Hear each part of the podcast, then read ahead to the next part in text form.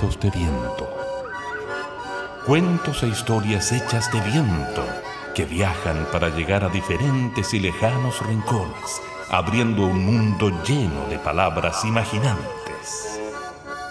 Proyecto enmarcado en el Plan Nacional de Lectura y Escritura e Iniciativas de Fomento Lector en Medios de Comunicación.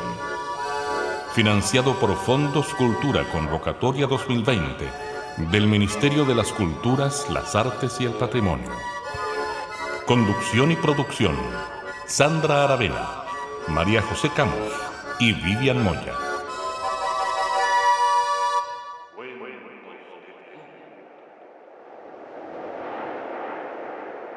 Cuando nos vayamos al cielo. Bajo las estrellas de Tierra del Fuego se encontraban Yamika, una niña Selknam que vivía en la zona que hoy es chilena, y Amek, un niño Kenaken del lado argentino. Los dos pueblos eran enemigos. Un día los Selknam fueron a atacar a los Kenaken, y ahí fue cuando Yamika y Amek se conocieron. Como los pueblos eran tan enemigos, siempre que había un ataque, Yamika y Amek se escapaban para encontrarse en una maravillosa isla donde se veía el estrecho de Magallanes. Los dos estaban completamente enamorados y estaban tan felices que no se dieron cuenta de cuán rápido pasó el tiempo, y ya era de noche. Yamika y Amek se fueron apresurados y por diferentes caminos, pero se pensaban el uno al otro y lo que habían dicho. Cuando nos vayamos al cielo, nos convertiremos en estrellas que irradian felicidad. Sin embargo, cuando Yamika llegó a su tribu, su papá le dijo que la había visto con Amek en la isla, pero ella lo negó. Su padre no le creyó y la dejó amarrada por horas, sin comida ni agua. Yamika le suplicaba a él y a los dioses Sol y Luna que la soltara. Luego de unas horas, el padre de Yamika la fue a ver y le preguntó ¿Vas a dejar de verlo o prefieres morir? Pero Yamika estaba tan enamorada que respondió Prefiero morir y sin pensarlo su padre la mató. Luego de unas horas, Yamika despertó siendo una estrella, la cual brillaba más que todas las otras sobre el estrecho de Magallanes. Cuando Meg se enteró de la noticia, se entristeció mucho, pero recordó la última frase que le dijo Yamika el día que murió. Cuando nos vayamos al cielo, nos convertiremos en estrellas que irradian felicidad. Por esta razón, él sabía que para verla tenía que convertirse en una tonina. Solo así iba a poder llegar al estrecho de Magallanes. Amek le imploró a sus dioses Sol y Luna que lo convirtieran en una tonina. Luego de varias horas se durmió, sintiéndose un poco raro. Cuando ya casi amanecía, Amek se vio en las inmensidades del mar. Buscó rápidamente la superficie y de un salto salió. Es ahí cuando se dio cuenta de que se había convertido en una linda tonina. Después de muchas horas nadando, llegó al gran estrecho de Magallanes, donde pudo apreciar a Yamika, una estrella que brillaba más que todas las otras y que irradiaba felicidad. Amek nunca dejó a su tribu, pero siempre tuvo el deseo de seguir viendo a su amada en vida, por lo que cada vez que había eclipse lunar, el cielo se veía más oscuro y su estrella más brillante. Es ahí cuando Amek se convertía en Tonina y la podía apreciar con todo su esplendor. Pégate al parlante ya comienza Cuentos de Viento, historias de aquí y de allá. Desde Magallanes, el cuento con el que abrimos este onceavo programa, Cuando nos vayamos al cielo, lo escribió Carla Vidal a los 12 años y fue la historia ganadora del concurso Jóvenes Talentos de la Fundación Teraike. Carla, la escritora y narradora de esta historia, vive en Timauquel de la provincia de Tierra del Fuego, este cuento está además dedicado a su abuela Techi, quien le enseñó a escribir y a leer. Agradecemos las colaboraciones y la poesía y la magia que nos llega desde el sur de Chile. Muchas gracias, Carla, por esta historia. Abrimos con este cuento que nos habla, pareciera ser, de cosas mágicas y sobrenaturales que suceden alrededor del mundo, porque hoy les convocamos a conversar sobre lo que se cuenta en las calles. No es un misterio, que muchas de las historias, muchos de los cuentos y lo que nos constituye como seres humanos sucede en la infancia, en nuestra juventud y en las calles y las poblaciones que recorremos y que nos hace vincularnos con quienes nos rodean. Y eso es lo que se cuenta en las calles. Historias que muchas veces no sabemos si son ciertas o si son ficticias. No sabemos si están rayando en lo sobrenatural o en lo absolutamente real. Mitos y leyendas urbanas, estas historias que nacieron en algún momento y que se traspasan del oral al oral. ¿Cuál historia que va navegando en los distintos espacios y enriqueciéndose con cada interlocutor, poniéndole cada uno de su cosecha. A mí me pasó, yo lo viví, no si mi amiga también lo vio, no si la vecina es. Y finalmente estas historias van creciendo, hasta transformarse en esas historias que todos contamos, que todos nos contamos, desde que somos niños y niñas jugando en las calles del barrio, desde que somos jóvenes sentados alrededor de, un bar, en una taberna o incluso en las reuniones familiares de los días domingos. Las calles están llenas de historia, los territorios están llenos de historia, los pueblos están llenos de historia. Pensemos en los locos de los pueblos, en las locas de los pueblos, y pensemos también en cuántas historias nosotros y nosotras contamos con nuestros amigos y nuestras amigas desde que somos muy pequeños y pequeñas y que constituyeron finalmente parte fundamental de nuestra identidad y de lo que somos. Este programa, amigos y amigas de Cuento de los Vientos, está dedicado a esas historias que están en nuestras calles. Y para comenzar, les queremos regalar una historia que viene desde las calles de otro lugar del mundo desde Centroamérica, desde una tierra caliente y famosa por cuestiones que no son necesariamente las que les vamos a mostrar. Desde Medellín, Colombia, un maestro, un profesor de hace muchísimo tiempo, cuentero, vinculado a la acción teatral y a los títeres hace más de 30 años, director y fundador de la agrupación Corporación Viva Palabra que agrupa a cuenteros y a narradores de todo Colombia, pero fundamentalmente de Medellín. Les estoy hablando del maestro J. Villaza, quien tiene un trabajo excepcional basado justamente en la historia de sus pueblos. Vamos a escuchar Agripina, esta leyenda urbana de Medellín en versión de J. Villaza. Una historia trajo el viento, lo trajo de mar adentro. Hace muchos años, Sucedió en un barrio llamado Cristo Rey. Vivía una muchacha, Agripina era su nombre. Era la muchacha más linda del barrio. Era tan linda, tan linda, que en cinco años seguidos había ganado el reinado de quinceañeras. Imagínense cómo sería de bonita. En aquel tiempo, pues ella vivía solamente con su madre, que era una mujer ya vieja y algo tullida, algo segatona. No tenían mucho de qué sobrevivir, entonces se inventaron un negocio que en aquella época era terriblemente visto, hoy no tanto. Y es que ella bailaba con pocas ropas para los hombres que pagaban allí en su misma casa para ir a verla. En aquella época también había una costumbre que era muy sagrada, y es que cuando el señor cura iba a veces a llevarle la comunión a algún enfermo moribundo o a algún evento especial, iba con la custodia, y con todos los ornamentos del cura, la custodia así en la mano.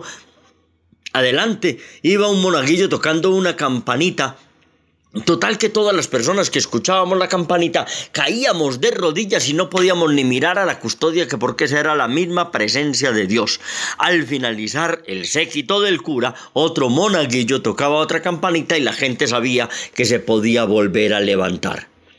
Aquello era tan sagrado, tan sagrado, que un día en que Agripina estaba en el éxtasis de la danza, transportada a otros mundos, a otras emociones, a otros fantasías. Los hombres allí alelados, tal vez no tan poéticos como ella, sino chorreando baba, escucharon la campanita y cómo sería aquello de sagrado que todos cayeron de rodillas. Agripina no escuchó la campanita, ella siguió en su danza y quiso el cruel destino que cuando pasó por el frente el padre Ángel, el párroco de la parroquia de Cristo Rey, un leve viento levantó la cortina, dejándola ver, y el cura apenas miró y dijo ah, Esta porquería vive como un animal. Se santiguó y siguió su camino. Cuando volvió a sonar la campanilla del último monaguillo, los hombres alzaron la vista y entraron en un pánico terrible, empezaron a gritar, corrían, querían atropellarse, salir por la puerta, se empujaban unos a otros y gritaban desesperados. Agripina salió del éxtasis en que estaba y no entendía qué pasaba. Trataba de coger a uno, a abrazar al otro. Finalmente los hombres atropellados abrieron la puerta y salieron todos apretujados a los gritos y a los llantos. Agripina no entendía, pero su mamá, que estaba contando los dineros que habían pagado ahí en la otra habitación, salió a ver qué era lo que ocurría y cuando vio a Agripina pegó un grito y se desmayó. Agripina entonces le palmoteó la cara y la mamá despertó y apenas despertó se volvió a desmayar. Y así varias veces. Entonces Agripina fue al cuarto a mirarse en el espejo de cuerpo entero, que el cuarto que le servía de camerino. Y ahí vio su rostro, su cuerpo estaba totalmente desfigurado y le estaba saliendo pelo por la cara, por las manos, por todas partes. Ella pegó un grito, lloró, la mamá se despertó, lloraron las dos, se pellizcaban a ver si estaban vivas o era un sueño. Así fue hasta el amanecer. Las mujeres lloraron, se abrazaron, los curiosos se arremolinaron afuera. Pero la cosa se puso muy grave porque entonces ya no había sustento para la familia hasta que una vecina caritativa le aconsejó a, a la mamá de Agripina que la llevara al zoológico Santa Fe, que quedaba allí cerca, y que ahí le darían buena plata. Así fue. Le dieron 200 pesos que alcanzaron a la vieja para sobrevivir unos tres meses. La gente era cruel cuando iba a visitar a Agripina. Cuando yo, mi mamá nos contó esa historia, yo entré en obsesión. Yo tendría unos cuatro o cinco años. Finalmente, un domingo, mi mamá nos llevó a todos los hermanitos a conocer a Agripina en el zoológico. La gente era cruel. La gente le daba cigarrillo para que fumara y ella fumaba muy elegante. Se sentaba elegantemente con las piernas cruzadas. Le daban licor y ella bebía. Pero cuando no quería la gente la chuzaba con palos, la quemaba con el cigarrillo, le tiraban el licor encima. Ella a veces lo que hacía para defenderse era que se defecaba en la mano y le tiraba a la gente. Yo vi unos ojos llorosos y tristes. Me dio tanta lástima ver esa mujer tan hermosa convertida en esa condición, que me arrimé a la reja de la jaula y ella se acercó. La gente gritó, cuidado con el niño, pero ella, simplemente con los nudillos, rozó los nudillos míos y se me quedó mirando con esa mirada triste, los ojos empañados en lágrimas, y con esa mirada, solo con la mirada me contó su triste historia, pero que era una historia de danza y de poesía, no de pecado, como había dicho mi mamá. Yo me puse a llorar mi mamá entonces me consolaba, me decía, no niño, vea, es que eh, eso es mentira lo que yo le conté, eso es una mica que era de un circo, por eso hace tantas payasadas. Nos fuimos para la casa y a los ocho días yo le supliqué a mi mamá que nos llevara al zoológico. Nos llevó al zoológico y cuando llegamos allá, yo la vi. Ella se acercó con sus ojos llorosos y yo me puse a llorar. A los ocho días volvimos a la casa Volvimos al zoológico y otra vez yo me puse a llorar. Hasta que mi mamá dijo, ah, no, no, no. Para venir aquí al zoológico a llorar, mejor le doy unos correazos en la casa, allá llora y nos ahorramos el pasaje. No, señor. Y nunca más me quiso volver a llevar al zoológico. Pasó el tiempo, yo me hice un hombre, me fui a otras ciudades, volví a mi ciudad trabajando de maestro de escuela. Un día llevé a los niños de, al museo antropológico de la Universidad de Antioquia. Había una joven muy bonita explicando todo. Esto es un esqueleto de orangután, esto es un gorila, esto es una huella de mamut, esto es no sé qué cosa, esta es agripina, esto es... Espere, espere, espere. ¿Cómo así ese esqueleto? ¿Por qué se llama agripina? No, yo no sé. ¿Cómo que no sabe? Usted no es la guía del museo. No, yo soy un estudiante de ingeniería que para ganarme unos pesos, pues trabajo acá en el museo, me dan una lista de lo que debo decir y yo lo digo. Los alumnos me decían, vamos, profe, pues qué bobada eso, además con el nombre tan feo y que agripina, oiga. Bueno, finalmente vino el director del museo. Me explicó que eso era el cuerpo de un simio que habían traído del zoológico Santa Fe cuando murió, para que lo estudiaran y determinaran qué clase de simio era, porque era muy extraño. Era muy grande para ser chimpancé. No tenía fisonomía o corpulencia de gorila ni de orangután. Inclusive me dijo el hombre, mire, si se fija en este hueso del coxis, es exactamente de las mismas dimensiones y características del coxis humano. ¿Por qué pregunta? Yo le expliqué. Me dijo, bueno, si quiere, aquí adentro tenemos el resto del cuerpo, es decir, el cuero, eso se rellena con algodón y se le pone apariencia del simio. No está en exposición hoy, pero lo tenemos guardado en la sala. Me entró y tenían a Agripina. Sí, era ella. Así como enredada en el tronco de un árbol, en una posición ridícula que Agripina jamás habría asumido. Y aunque los ojos eran unas bolas de cristal, estaban llorosos y tristes. Y esos ojos de cristal llorosos y tristes me volvieron a contar su historia. Cuando vengan a la ciudad de Medellín, vayan a la Universidad de Antioquia, vayan al Museo Antropológico y pregunten por Agripina para que la puedan conocer. Por tu casa. Levanta tu frente, ser latino es una raza. En muchos lugares apoyan sus raíces con orgullo, su cultura y sus matices. Está de alabar lo que viene de afuera. Comienza a apoyar lo que hay en tu tierra. Déjate llevar por ritmos y colores. En tu espíritu renacen los sabores. Sacando a relucir todas las virtudes, los paisajes, la gente con sus aptitudes, historias de sudor y lágrimas, grandes leyendas, la realidad para contar.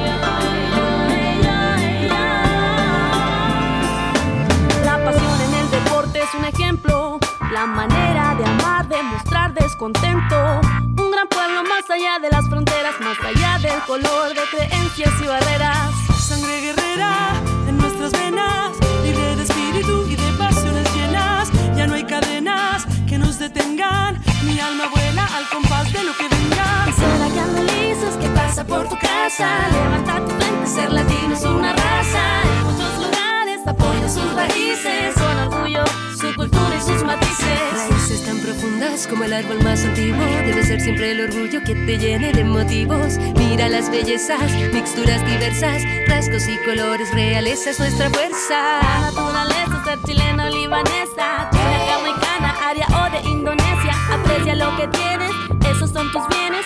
Larga vida, las costumbres, Pachamama eres. Sientes lo que sientes, según sienta tu gente. Con tambores, marcando en el presente. Enaltecer la raza, esa es la dosis en mi casa. Me entrego a la naturaleza y esto es lo que pasa. Pasa por tu casa. Levanta tu frente, ser latino es una raza. En muchos lugares apoya sus raíces con orgullo, su cultura y sus matices. Es hora que recuerdes cuál es el origen.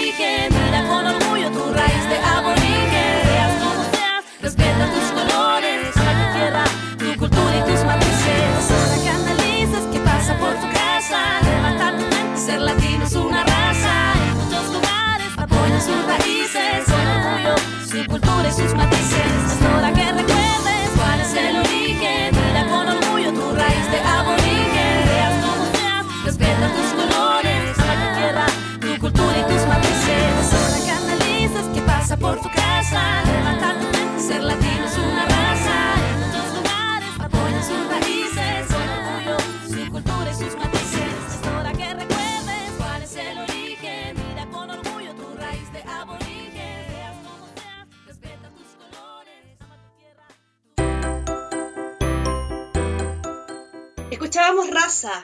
De Mama Soul después de la historia de J. Villaza Agripina.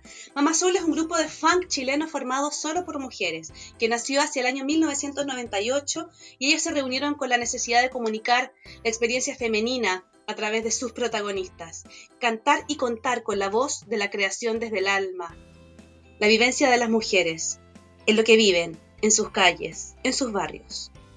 Seguimos conversando sobre lo que cuentan las calles, José, yo sé que tú nos traes algunos regalos lindos al respecto. Sí, la verdad es que este tema como que apasiona. Descubrir historias y a medida que iba investigando aparecía una cantidad de, riqueza como en cada una de las que investigué. Hay una que me encantó, que es la historia de Emile Dubois. Eh, y yo no entiendo, eh, o, es bien poco comprensible, cómo quizás una figura de un ladrón asesino puede convertirse incluso en un santo popular. Y esa justamente es la historia de Emile Dubois, que fue un, famoso asesino en serie, un ladrón, más o menos como en el siglo XX. Fue acusado y condenado incluso de haber matado a cuatro europeos importantes. Y con el tiempo se volvió a través de la cultura popular justamente en un santo. Y hoy día hay una niñita en Valparaíso que lo recuerda, y no solo lo recuerda, sino que está lleno de innumerables placas en las que le agradecen todos los favores concedidos, un verdadero santo. Es muy entretenido como la historia y como las voces de las distintas personas, el boca en boca, va convirtiendo o va transformando las historias y se van llenando de, misterio. Decían por ahí que algo que ayudaba a que esta historia tuviese este matiz eh, es que sus asesinatos habían sido como, como, a grandes empresarios y a personas que de alguna manera se aprovechaban del pueblo. Entonces fue llamado como el Robin Hood ¿no? de la época. Muy, muy, muy interesante. Y fue inevitablemente, o inevitable, acordarse también de, del poeta que tuvimos acá en Santiago Centro. Su nombre era José Pizarro y tenía el nombre, o se hacía llamar el Divino Anticristo, no sé si se acuerdan ustedes. Y una historia apasionante también, sí, era, yo me acuerdo que la primera vez que escuché de él, se decía que era un científico importantísimo y muy reconocido que había eh, decidido ir a vivir a la calle después de una situación muy, muy, muy dramática personal, ¿no? Eh, él era un profesor de computación y se transformó en un personaje ícono de las calles de Santiago y era un poeta. Y, me gustaría solo compartir algo que él decía. Decía, aprendí una cosa chica que habla y habla puede hacer mucho daño a una cosa barbuda de 87 kilos. Aprendí que no es ridículo estar enamorado, sino que es rico. Aprendí que chao, recuérdenme con cariño. Qué hermoso. Vivi, y hay historias que se repiten en los distintos lugares del mundo. Eso es muy misterioso. Hoy está lleno de historias que se repiten a lo largo del mundo y que son súper entretenidas. Hay algunas más pacíficas que otras. Por ejemplo, suponte tú el golem, que es del folclore judío, eh, es una versión checa, que nació, digamos, para amedrentar a la gente que iba a hacer los ataques antisemitas. Y como el personaje este era tan peligroso, disminuía por riesgo pie grande que defiende la naturaleza, en fin, podríamos seguir. Pero creo que el más universal de todo es el equivalente a Drácula. En todas las comunidades existe alguien pérfido, malvado, y tan fuerte ha sido esto de Drácula hay historietas, cómics, películas, animaciones, eh, personajes como Alucard, por ejemplo, que es al revés de, Drácula, si se fijan en la composición de las letras. Eh, sí, y que está destinado a destruir vampiros. Pero Drácula fue escrito como libro en 1890 y algo por un señor Bram Stoker que era irlandés. Pero la historia original de esto nació más de 100 años antes, durante la peste. Y era bien siniestra, porque traten de imaginarse esta figura la mortandad que había era enorme, entonces en un hoyo iban varias personas y al día siguiente lo abrían y volvían a poner. Y resulta que la gente perdía los dientes tempranamente.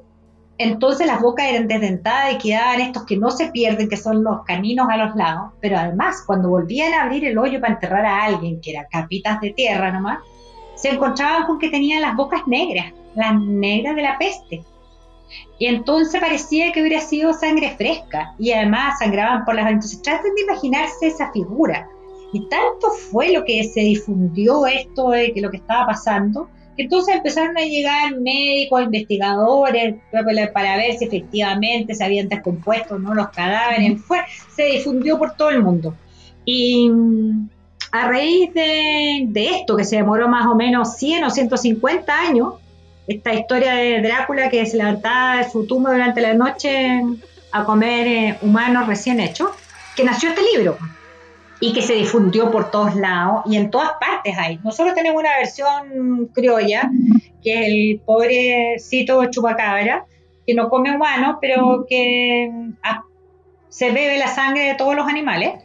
Es bien impresionante. Y en otras culturas, como les decía, eh, china, japonesa, por toda América. Hay una versión equivalente al perverso Drácula de Bram Stoker.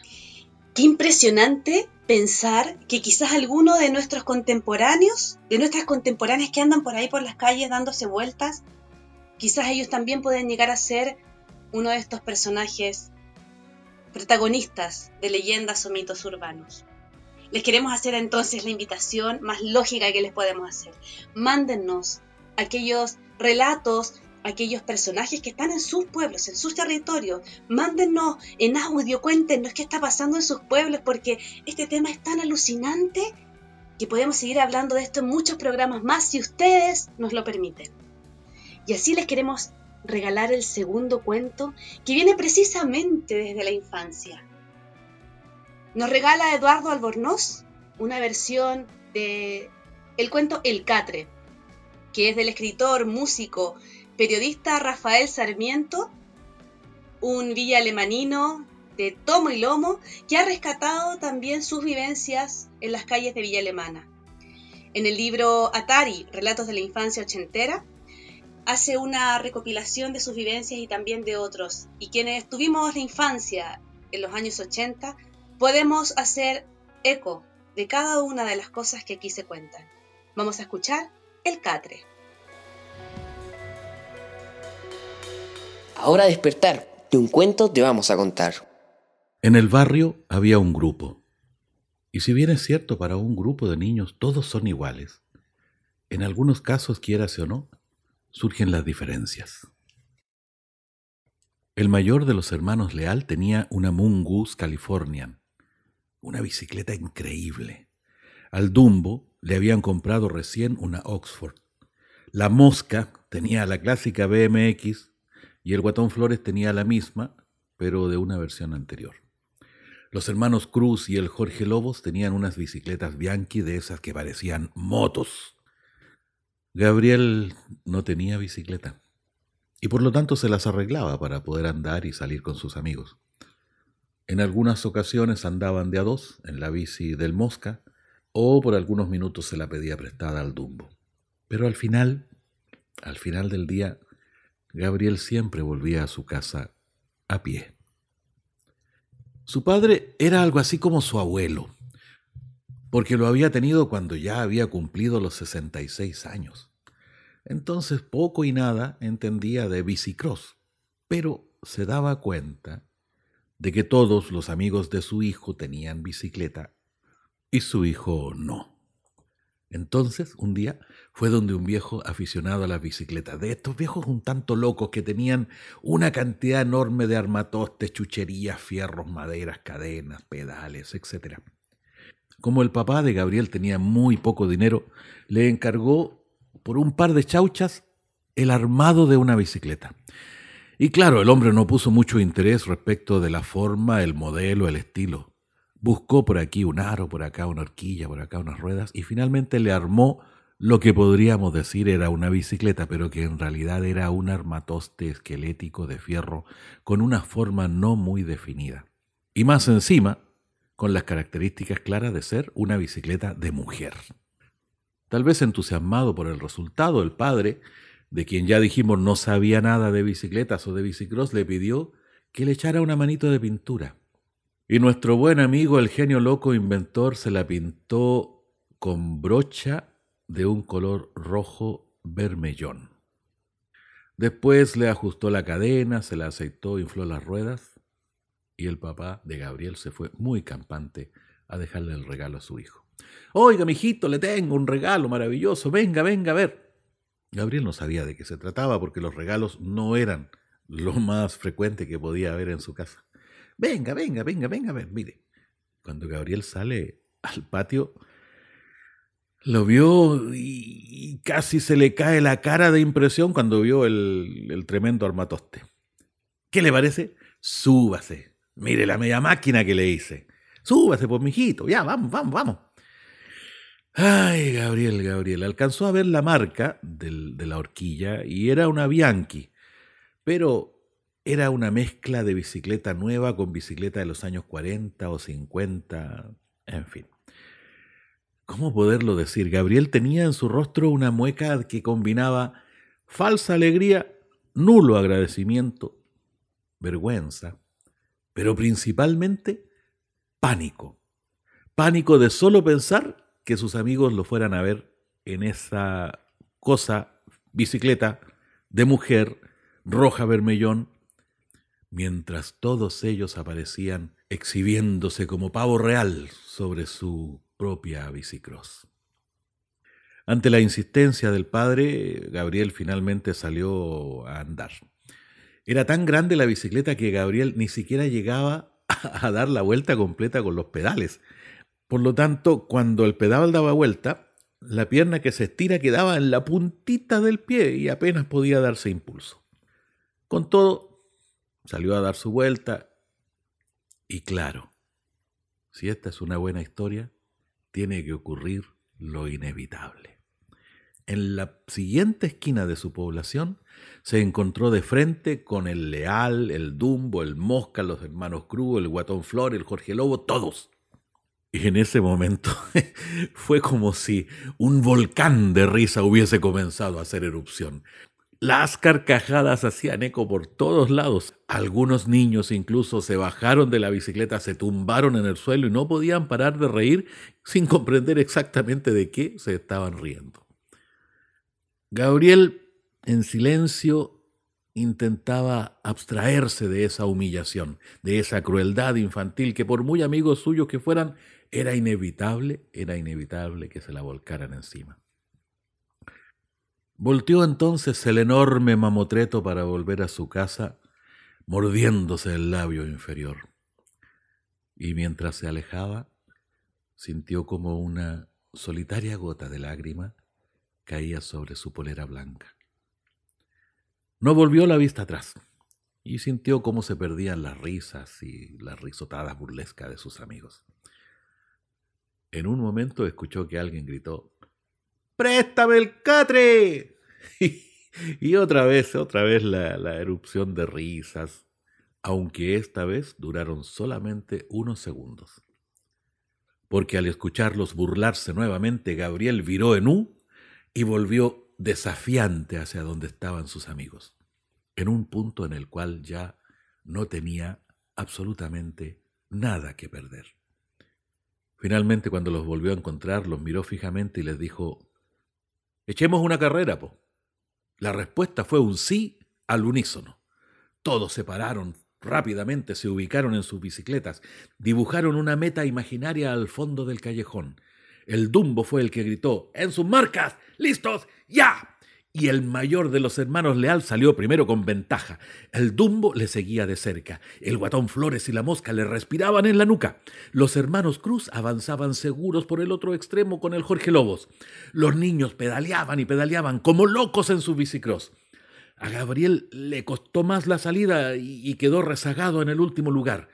Pero de pronto sintió que toda, toda su energía bajaba hasta los músculos de sus piernas y comenzó a pedalear como si en cada giro borrara la vergüenza de no tener una bicicross. La carrera seguía su curso y Gabriel sentía que su bicicleta se transformaba poco a poco en un bólido.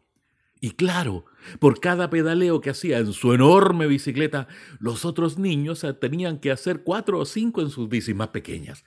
Y entonces, poco a poco, cansados del incesante pedalear, fueron testigos de cómo Gabriel terminó dejándolos a todos atrás y cruzó en primer lugar la meta imaginaria al fondo del callejón, sellando su triunfo con una clásica frenada levantapolvo.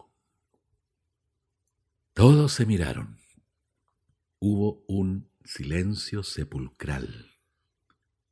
Los amigos de Gabriel apenas podían respirar de lo cansado que estaban. Y el que hace escasos minutos era vilipendiado, ahora era doblemente admirado. El mayor de los leal, el que tenía la mejor de las bicicletas, nueva, fue el que se acercó y le dijo, Gabriel, préstame el catre. Y así fue como terminó la tarde con Gabriel montado en una Mungus Californian americana, mientras sus amigos formaban una fila para poder intentar andar siquiera, aunque fuera por algunos segundos, en el catre. ¿Estás escuchando? Cuentos de vientos. Agradecemos a Eduardo Albornoz, este diseñador devenido en profesor y luego devenido en poeta y cultor de la cuentería. Este cuentero que además ha puesto su voz en audiolibros de distintas creaciones del escritor viña alemanino Rafael Sarmiento y que hoy por hoy está poniendo su voz en el libro Atari, Recuerdos de Infancia Ochentera. Vivi, José, algo que se les quede en la punta de la lengua así cortito, cortito para ya despedirnos solo ganas de seguir conversando este tema, porque está muy, muy interesante, muy entretenido las historias nomás. Solo eso, eh, solo eso. Sí, a mí me pasa que de Drácula podría haber, porque hay tanta formato, Nosferatu, en fin, hemos tenido episodios sangrientos aquí también que se acercan bastante, pero como ya lo hemos hecho en otras ocasiones, lo vamos a poner en el Face. Eso, eso, porque ahí seguimos nuestras discusiones, nuestros juegos, nuestra, nuestro empeño sigue en nuestras redes sociales, porque sí, ahí también nos encuentran. En Facebook, fanpage, Cuentos de Viento, en YouTube. Encuentran todos nuestros programas. Cuentos de Viento se llama el canal también. Nos escuchan en Evox, Spotify y SoundCloud también como Cuentos de Viento y a través de Radio Cámara de Diputados y sus 80 radios comunitarias asociadas a través de www.radiocámara.cl. Mándenos, por favor, sus aportes, sus historias, sus cuentos, sus chistes sucedidos, sus leyendas y mitos urbanos a cuentosdeviento.gmail.com o en cualquiera de nuestras redes sociales. Les esperaremos ahí con profunda curiosidad y misterio. Que las leyendas y los mitos sigan sucediéndose en nuestros territorios por siempre. Nos encontramos y nos vemos el próximo viernes.